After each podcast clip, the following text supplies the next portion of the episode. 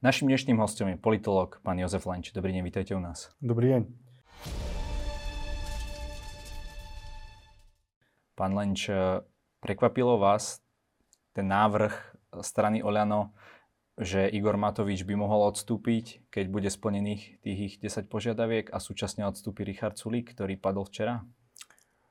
Nechcem byť zamudrý a hovoriť, že ja som vám to hovoril, ale keď SAS dalo ultimátum 6. júla, tak niekoľko dní na to som napísal komentár, v ktorom som povedal, že nemali by sa v SAS príliš tešiť a nemali by podceniť práve perfidnosť Igora Matoviča, ktorý o 5 minút 12 príde s nejakou tlačovkou, kde za nejakých okolností z pozície obete a súčasne spasiteľa bude odchádzať a bude za to niečo požadovať. Čo sa týka toho, tak som sa zmýl akorát v tom, že to neurobil priamo Igor Matovič, pretože e, sa zdržiava zatiaľ e, pozorovaním života v Južnom Španielsku, fauny a flóry a podobne, ale urobili to tí, ktorí sú mu najbližší a viac menej podobným spôsobom. To znamená, že oznámili to, že Igor Matovič e, bude ochotný sa obetovať, že bude ochotný nám odpustiť, že sme e, nemali dostatočnú vieru v jeho spasiteľskú misiu, ale zároveň predniesie nejaké požiadavky, ktoré, ktorých cieľom primárne bude ponížiť stranu Sloboda a Solidarita. Zatiaľ v podobe návrhov, ktoré uvidíme, že či budú musieť celé akceptovať alebo nie, to bude závisieť od toho, ako ešte e, sa vyvinie situácia potom, e, čo SAS síce váhavo s podmienkami akceptovala ten návrh, No a taktiež uvidíme, akým spôsobom to poníženie ešte bude pokračovať napríklad v podobe toho, kto v prípade, že Igor Matovič odíde z pozície ministra financí, bude novým ministrom financí. Pretože aj tá pozícia a ten človek bude o mnohom vypovedať to, akým spôsobom si ďalej e, Igor Matovič predstavuje e, fungovanie vládnej koalície a vlády ako také. Vy ste boli jedným z tých, ktorí práve kritizovali práve tú ultimatívnosť uh, požiadavky SAS. Eh, je toto niečo, čo by už mohli skúsnuť, keď to tak poviem? Myslíte tie, tie návrhy? Áno. Ako problém tej ultimatívnosti bol, bol dĺžka času, pretože dávala Igorovi Matovičovi pripraviť si perfidný plán. Druhý problém tej ultimatívnosti bol v podstate v tom, že eh, ak niekto eh, chcel odísť z vládnej koalície, a osobne si myslím, že SAS mala už dávnejšie odísť z vládnej koalície pri tom všetkom, ako, eh, akým spôsobom to ovplyvňovalo aj fungovanie vlády, aj pocity vo verejnosti, aj to, ako a kam to nakoniec smeroval ten konflikt, tak to, že dali ultimatívnu a jedinú požiadavku, a, a dali dlhý čas, bola veľká strategická chyba a dospelo to do situácie, kedy SAS e, stojí teraz pred dilemou. A to je to, že e, priznať sa, že chceme odísť, zdúbkať, ako hovoria Olaňáci, e, z vládnej koalície pred krutou jeseňou a možno ešte horším rokom 2023. A teda celé to bola len, len nedobre zamaskovaná taktika. Alebo zostávame vo vládnej koalícii, pretože bola splnená naša ultimatívna požiadavka. Igor Matovič odíde z ministerstva financí a zároveň príjmeme ešte to poníženie, ktoré bude spočívať v tom, že vo väčšine prípadov tých podmienok, ktoré dalo Oľano spolu s, odchodom, s ponukou odchodu Igora Matoviča, sa musí v podstate SAS zaviazať, že nebude môcť fungovať ako e, suverénna politická strana, pretože mnohé z tých e, podmienok, ktoré sa týkajú jej, sa netýkajú ostatných, ktorí zostanú vo vládnej koalícii, najmä čo sa týka predkladania e, návrhov, e, čo sa týka povinnosti hlasovať za, za návrhy vrátania rozpočtu a tak ďalej. Takže sa dostane do akéhosi vazálskeho postavenia. Ak by ale odišla a nesúhlasila s týmito podmienkami, SAS bude stať zase pred vážnymi útokmi, nielen zo strany e, Oľana a ostatného zvyšku vládnej koalície, ale myslím si aj časti opozície, že uprednostila vlastný záujem pred pomoci ľuďom, pretože nie veľká časť, ale časť toho návrhu je aj o pomoci ľuďom v rámci, e, v rámci krízy. Takže z tohto hľadiska tá, tá kritika bola zameraná na nerozumné e, nakladanie s tým, e, s tou, s tou požiadavkou. A v neposlednom rade tá, tá odpoveď na vašu otázku je v tom, že SAS dnes musí urobiť zlé alebo horšie rozhodnutie. Ani jedno nie je pre stranu dobré, pretože sa sama vmanévrovala do takej pozície, v ktorej sa nachádza. Nemôže to ale SAS predať tak, ako teda naznačuje už tá reakcia, že Richard Sulík povedal, že on teda odstupuje, on si svoju čas splnil, v pondelok môžu teda odstúpiť ďalší ministri, ako keby povedať tej verejnosti alebo svojim voličom, že toto je len ďalší prefíkaný nápad Igora Matoviča, my sme na to prišli a my mu na túto hru neodstúpime, ako keby ukázať sa za tých múdrych? Áno, toto je snáď asi jediná z možností, ktorú SA ešte mala. A, mala? Mala. Uh, ako z toho vycúvať v tom, že sa ukáže, že Igor Matovič klame.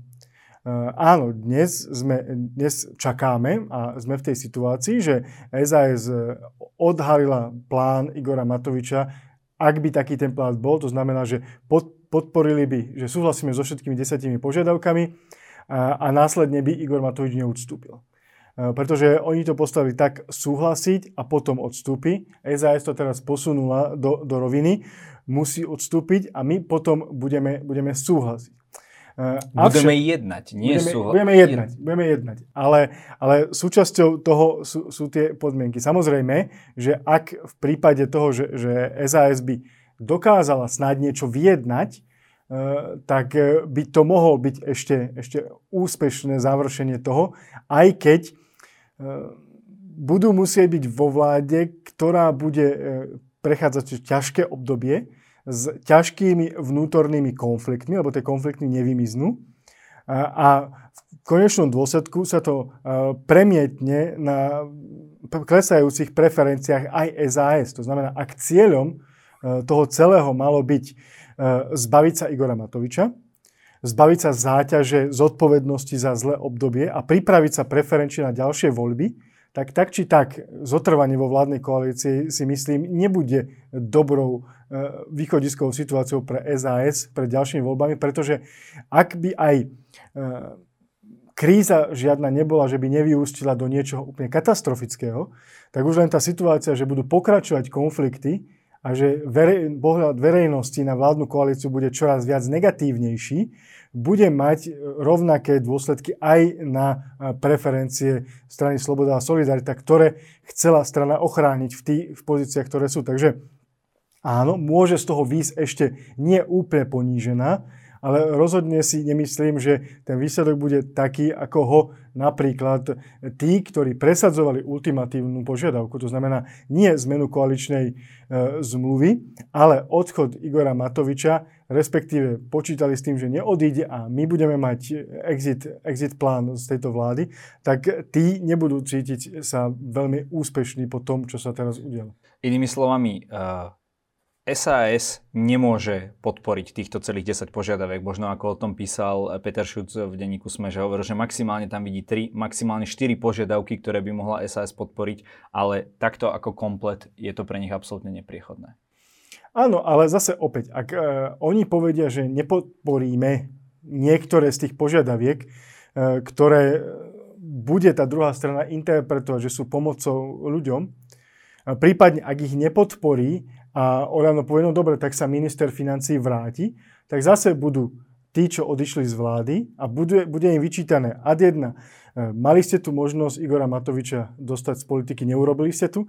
Mali ste tu možnosť ľuďom pomôcť, nechceli ste im pomôcť. Takže ste zodpovední aj za to, že zostáva Matovič ministrom financí, aj za to, že sa ľuďom nepomáha. Takže ono, to, e, to reputačné, e, to, to PR tej strany utrpí tak či tak. Ono nie je o to, že či ste ponížení v tom, že e, zradíte svoje predchádzajúce vyjadrenia, svoje predchádzajúce politické postoje, napríklad zvyšovanie daní je červená čiara, ale vám môže politickej strane možno ešte o mnoho viac ublížiť to, keď budete vnímaní ako tí, ktorí nehali Igora Matoviča vo funkcii, tých, ktorí nechceli pomôcť ľuďom, tí, ktorí v úvodzovkách povalili ďalšiu vládu a ďalšie iné e, negatívne nálepky, ktoré budú na nich, e, postupne sa na nich lepiť. Takže z tohto hľadiska ja to vnímam ako, ako problém primárne pre SAS že, a to, to konštatovanie, že, že je to vlastne, no, nie je to úplne Waterloo, ale je to jedna z mnohých prehier, ktoré aj Napoleon v rámci svojho už ústupu do Francúzska mal. Takže... Inými slovami, e, ako ste už povedali predtým, e, jediný, jediný na možnosť, ako by z toho SAS mohla výjsť, je to, že by Igor Matovič odstúpil do toho pondelka a s tým, že by sa jednalo o týchto požiadavkách a schválili by sa, dajme tomu, len niektoré. Hej, že to je jediný spôsob, ako SAS e, z toho môže výjsť normálne. Ale otázka je, e, ako, to, ako si myslíte, že to reálne dopadne? Pretože Richard Sulik sa vyjadril jasne, hodil tu, e, odpálil tú loptičku späť na stranu Olano, povedal, že čakajú na odstúpenie Matoviča, takže dopadne to tak, že Matovič neodstúpi a oni teda odídu z tej koalície? Toto je najpravdepodobnejší scenár? Mm, toto by bol uh, najlepší scenár pre SAS. Hej, akože, SAS. Pre SAS akože, áno, pretože by sa ukázalo, že my sme chceli aj rokovať, aj sme urobili krok, oni, oni, ho, oni ho neurobili. Uh, vy sa pýtate, ktorý je najpravdepodobnejší a to zase opäť prichádzame do, do situácie, kedy sa musíme dostať do hlavy Igora Matoviča, pretože ten, kto rozhoduje, je Igor Matovič.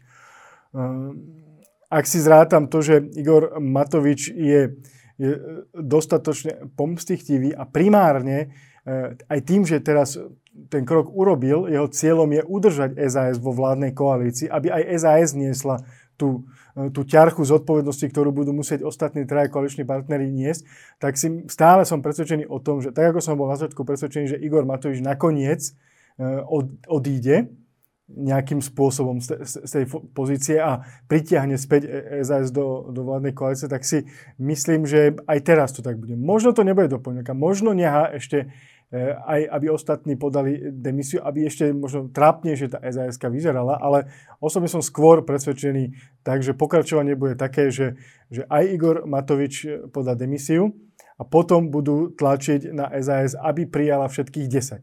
Ak všetkých 10 nepríjme, tak sa Igor Matovič môže do funkcie ministra financí opäť vrátiť a sme e, na začiatku tam, kde sme boli aj v prípade nášho rozhovoru. Aj prezidentka kritizovala vlastne tú dĺžku e, tohto celého procesu, že to trvá takmer e, dva mesiace. Vyzerá to, že to teda aj, aj podľa vašich slov bude trvať ešte ďalej. To dáva zrejme verejnosti veľmi zlý obraz ohľadom tejto vlády, že namiesto tej krízy opäť rieši nejaké svoje vlastné problémy, takže ešte sa v tom viac zamotajú a ešte nižšie pôjde tá ich dôvera len na základe toho, ako neúmerne to predlžujú, že už to nikoho nebaví? Ono to v podstate funguje takýmto spôsobom od začiatku, preto je ten pokles dôvery vo vládu. Samozrejme, tie čísla preferenčne strán nižšie môžu ísť, tá miera nedôvery alebo znižovanie dôvery môže tiež v prípade niektorých predstaviteľov ich ísť nižšie. V prípade Igora Matoviča to už nemá ani veľmi kde stúpať negatívne, klesať pozitívne. Ale, ale áno, to, že to tak dlho trvá, to, že vláda E, primárne e, politicky rieši seba, verbálne sa snaží riešiť aj krízu, alebo krízy, v ktorých sa ocitá Slovensko, ale, ale politicky primárne rieši, rieši samú seba, je, je niečo, čo e, rozhodne nepomáha tejto vláde. Ale tu by sme aj nemali tak vnímať to, že, alebo už by sme mohli aj my opustiť to vnímanie, že sa že sledujeme alebo zamýšľame sa nad tým, ako, aký dopad to bude mať na vládnu koalíciu. Pretože zase aj my riešime vládnu koalíciu. O mnoho nebezpečnejšie je to, aký to bude mať dopad na Slovenskú republiku. Tá skutočnosť, že vláda rieši iba seba, že nie, je schopný, nie sú schopní, schopné politické elity e, riešiť niečo iné ako svoje e, parciálne záujmy a to, že teraz jedno, že či to, je, e, či to sú tí najviditeľnejší, alebo, alebo sú to strany, ktoré dnes nikoho nezaujímajú ako za ľudí, pretože aj tam sa riešia vlastné záujmy na úrovni minimálne ministerstva, ktoré riadia, ale aj e, Boris Kolár a jeho strana rieši primárne vlastný záujem. Ako inak vnímať e, prijatie do klubu kandidáta za stranu Kotlebovci a iných poslancov, ako ochrániť stoličku predsedu parlamentu pre svojho majiteľa. Takže tam tiež treba vnímať tento, tento rámec. Takže toto celé, e, tento egoizmus, ani nie stranický, ale egoizmus majiteľov politických strán, môže mať veľmi negatívny dopad na spoločnosť, môže mať negatívny dopad na na vnímanie demokracie, a to už má. Vidíme rôzne útoky na, na liberálnu demokraciu, ktoré možno niekto si povie, že nesúvisia s týmto, ale sú e, výsledkom toho, že niektorí ľudia e, vnímajú tie hádky ako dôkaz nefunkčnosti demokratického systému, liber, systému liberálnej zastupiteľskej demokracie. Takže toto je o mnoho podstatnejšie, na čo by sme nemali zabúdať, že tieto, tieto konflikty, toto predlžovanie agónie tejto vládnej koalície je vlastne zároveň aj e, pochovávanie alebo prípravou pre pohreb e, liberálnej demokracie, čo bude o mnoho mať horšie dôsledky pre nás, ako to, že sa nevedie dohodnúť Igor Matovič s Richardom Sulíkom. Jedna vec, ktorú SAS alebo jej predstaviteľe neustále opakuje, že by nepodporili e, predčasné voľby, ale oni teoreticky stranícky by z toho mohli výjsť posilnení. Samozrejme je otázka, keby toto podporili, ako by e, tá podpora verejnosti sa na tom prejavila, ale oni majú minimálne dvakrát vyššie preferencie, ako mali ich volebný výsledok. E, a sami ste spomínali to náročné obdobie, ktoré nás čaká, ktoré už e, predikujú vlastne všetci. Ako by mohla by SAS podporiť aj predčasné voľby z hľadiska toho, že ten výsledok, aj keď by nebol asi zrejme ideálny, by mohol byť ešte lepší, určite lepší ako ten, ktorý by prišiel v tom riadnom termíne, keď tá kríza naplno vypukne a opozícia e, bude ešte viac na výslní? No to je otázne najskôr to, že keď tá kríza vypukne, tá vypukne teraz na jeseň. A keby sme aj e, dnes sa rozhodli, že na septembrovej schôdzi SAS podporí návrh na zmenu ústavy, ktorý, ktorý predkladá Boris Kolár, tak to máme minimálne ešte potom ďalší mesiac, kedy by, e, kedy by muselo prísť druhé čítanie. Takže máme oktobrovú schôdzu, takže máme e, povedzme, že koniec oktobra, kedy by bola schválená zmena ústavy. Následne na novembrovej schôdzi by mohlo byť skráten, odhlasovanie skrátenie volebného obdobia. No a potom najskôr voľby môžu byť 110 ehm, dní od dátumu, kedy ho vyhlási predseda, predseda Národnej rady. Takže ak by bola novembrová schôdza, povedzme, dajme tomu, že k 1. decembru by e, bolo vyhlásené, mohli byť vyhlásené predčasné voľby. To máme približne 3 mesiace, takže to máme, ak, sa, ak to rýchlo zrátam, 1. marec alebo 1. apríl, kedy by mohli byť voľby roku 2023, čo je teda rok pred riadnymi, ale podstatné je to, že je to e, práve po tej zime, ktorá bude veľmi náročná finančne pre, pre každého. E, bude to v čase, kedy tá kríza bude viac menej vrcholiť, alebo tie dopady z tej krízy budú na ľudí pôsobiť. A nemyslím si osobne, že, že toto je e, správny termín na, na voľby, pretože jedna vec je, že máte v auguste, alebo na konci augusta 2022 preferencie okolo 13 a nevie, ale neviete, aké budete mať tie preferencie v apríli. A možno o ďalší rok keď už sa, možno tá nebude tak, taká, ako, ako je teraz, tá situácia môže byť iná. Takže áno, ak tá otázka bola, môže byť, že niektorí v SAS budú uvažovať o tom, že poďme do predčasných volieb, ale mali by si najmä zrátať tieto dni, ktoré je potrebné, kedy tie voľby asi najskôr môžu byť, to je prvá vec.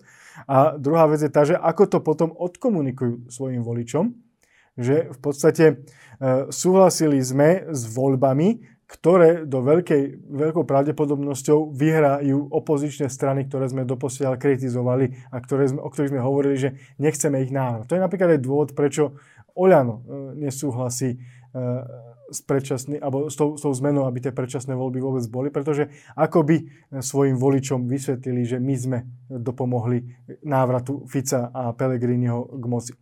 Takže to je zase ďalší problém, ktorý, ktorý sa musí riešiť. No a v neposlednom rade aj keby SAS súhlasila, to je 20 poslancov, ehm, Oľano má 47 poslancov, ehm, štyroch majú, alebo troch budú, štyroch troch majú strana za ľudí, to máme 51 a v Národnej rade v to, medzi tými nezávislými je stále ešte dosť poslancov, ktorí... Napríklad pani Hatráková podporuje. Nielen, že podporujú, ale sú aj poslanci, ktorí vlastne odhlasovaním e, skrátenia volebného obdobia Národnej rady sa vlastne zapíšu na úrad práce. A nemyslím si, že tí ľudia budú ochotní takto uvažovať, že pomôcť iným, aby nahradili ich miesta a kancelárie v Národnej rade. Takže e, stále som presvedčený o tom, že v Národnej rade je viac ako 60, pretože 90 potrebujete, takže viac ako 60 takých poslancov, ktorí nebudú hlasovať za e, skrátenie volebného obdobia, teda na zmenu ústavy a potom za, za skrátenie volebného obdobia. Takže nemyslím si, že predčasné voľby sú niečo, čo je nejaká reálna cesta, ako eh, z tohto marazmu sa dostať von. Uh, spomínali ste to, že už sa útočí na demokraciu. Spomeňme si ten uh, posledný prejav Roberta Fica, kde hovoril, že chce demokraciu, ale že nechce liberálnu demokraciu. Neviem, či úplne chápe, chápe do dôsledkov tieto pojmy ale Arpa Čoltes v poslednom komentári napísal pre noviny SK. Je síce vysoko pravdepodobné, že predčasné voľby by boli posledné slobodné a férové, no s Igorom Matovičom v mocenskom postavení do riadneho konca volebného obdobia už, nás už nemusia čakať žiadne. A pokračuje to okamžitý odchod SAS koalície, rýchly pád menšinovej vlády a vyhlásenie termínu predčasných volieb by znamenalo aspoň odklad najhoršieho možného vývoja. Ľudia by získali akú takú nádej, že niečo môžu zmeniť v riadnom demokratickom procese. To je pomerne taký negatívny, e, negatívna predikcia, ale ako, ako to hodnotíte? Môže to takto dopadnúť? Že tá opozícia už e, sa na, e, pri, späť pri moci už sa nebude hrať na nejakú demokraciu? Aby som začal tým, tým od začiatku, nie je to len e, Robert Fico, ktorý útočí na liberálnu demokraciu, alebo inak povedané, kiež by to bol len Robert Fico, a tým myslím len jedna politická strana, e, ale pred niekoľkými rokmi, to už asi 4, možno 5 rokov, uh, mal komentár uh, v denníku N Milan Krajniak, kde hovoril, že nie je liberálna demokracia, ale iná demokracia.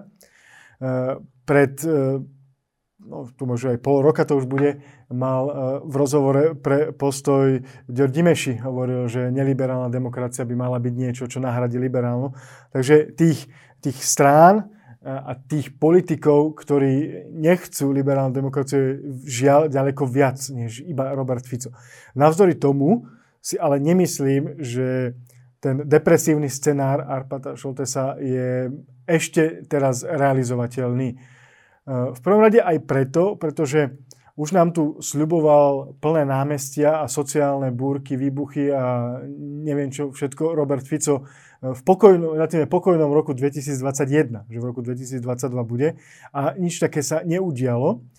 E, nemyslím si, že ak by aj Igor Matovič vo svojej šialenosti robil čokoľvek do roku, volieb 2024, že by v roku 2024 neboli žiadne voľby, e, pretože e, to jednoducho nie je možné. Ako, nie je to možné z hľadiska toho, v akom prostredí sa nachádzame, že sme súčasťou Európskej únie a nie je to možné aj preto, pretože slovenská spoločnosť nie je výbušná. Ako kto by a akým spôsobom by spôsobil alebo urobil to, že by v roku 2024 neboli voľby. Ako, neviem si to, ako fantáziu mám síce veľkú, ale um, možno by som sa Arpada sa rád spýtal, že ako si to predstavil, že by sa to udialo. Že áno, môžu byť voľby predčasné a dokonca aj voľby 2024 posledné slobodné, môžu, pretože tých, ktorí chcú ne, ne, neslobodnú demokraciu, keď tak to poviem, je veľa. A môžu sa spojiť. A môžeme byť prekvapení po budúcich voľbách. Môže byť vláda, v ktorej bude spolu, budú sedieť spolu všetci milovníci neliberálnej demokracie. To znamená poslanec Dimeši, dnes minister Krajňák a dnes poslanec Fico. Ale aj tak si nemyslím, že by to boli posledné slobodné voľby. Aj tak si nemyslím, že že by tento problém mal vyústiť až do takej miery a tak rýchlo, ako to popisuje Arpad, aj keď e, tá, to podkopávanie demokracie, to podkopávanie dôvery v štát je, je enormné v tomto volebnom období, na nešťastie, o mnoho viac než v tom predchádzajúcom, ale ešte nejaké, nejaké tie voľby e, a nejaké tie sklamania a nejaké tie krízy bude asi potrebné k tomu, aby e, Slovenská republika sa ocitla v, tom, v tej pozícii, ako to popisuje Arpa Čoltes. Poďme sa ale pozrieť na to, čo za posledný týždeň spravil Robert Fico. A myslím, že najskôr bolo to, že sa ukázal vo videu s Milanom Uhríkom, ktorých odmietal. Mnohých považujú za, za fašistickú stranu, majú tam aj pravoplatne odsudeného Milana Mazureka z extrémizmu. Potom pozvali na oslavy SMP pána Bračíkova, teda veľvyslanca Ruskej federácie, ktorá nás zaradila do nepriateľských štátov. Takže nejde ten Robert Fico už taký antidemokratický vabank de facto? Aj na domácej scéne, aj v zahraničí, pretože zrejme, keby sa stal, dajme tomu predsedom vlády, ja si neviem predstaviť, že v tejto situácii by bol príjmaný európskymi štátnikmi.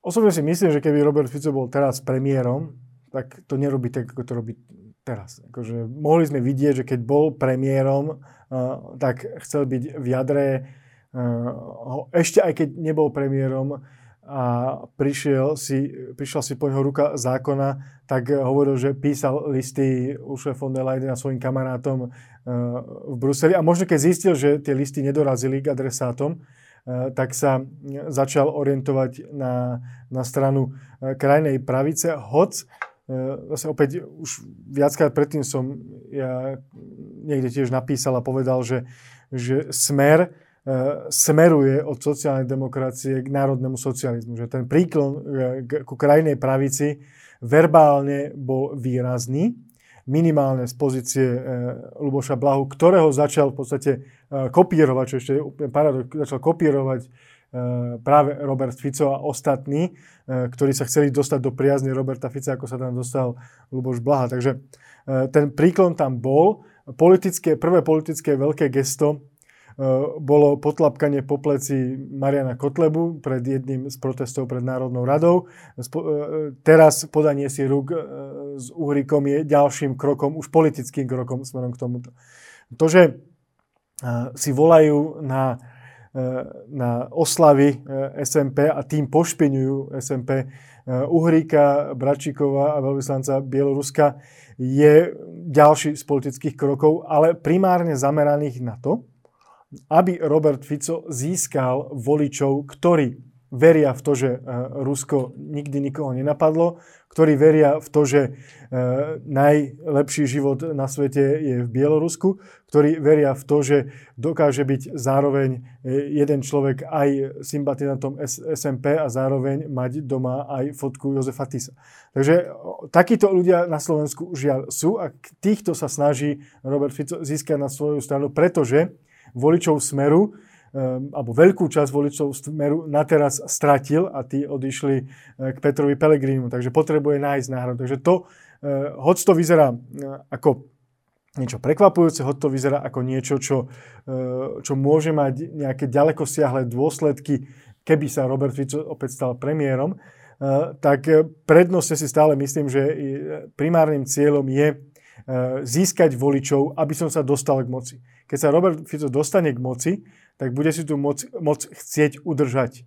A nemyslím si, že by Robert Fico chcel byť vazalom e, Ruska, ale radšej by chcel byť v podobnej pozícii ako, ako Viktor Orbán, že necháva sa hladkať e, Vladimírom Putinom a financovať Bruselom. Z hľadiska toho, že strana republika už sa ukázala na oslavách SMP, začali ju uznávať, je to tiež ďalší krok, aby boli, dajme tomu, akceptovaní v nejakej vláde a tak ďalej? Lebo vieme, že historicky tomu tak nebolo. Pamätáme si tie čierne vlajky na úrade bansko bystrického samozprávneho kraja, keď mu šéfoval uh, pán Uhrík. Možno to je, samozrejme. Ako niek- niekto to bude obhajovať tým, že to nie je Kotleba, sú to, sú, sú to iní, sú to iní, iní chlapci. Niekto bude hovoriť, že sú to tvrdí kresťania a bude chcieť s nimi spolupracovať. Ako, mm, rozhodne by som nebol prekvapený, eh, ak by v prípade zloženia budúcej koalície eh, sedeli eh, vo vláde, prípadne vo vláde s Uhrikovcami tí, ktorí dnes ich označujú za fašistov.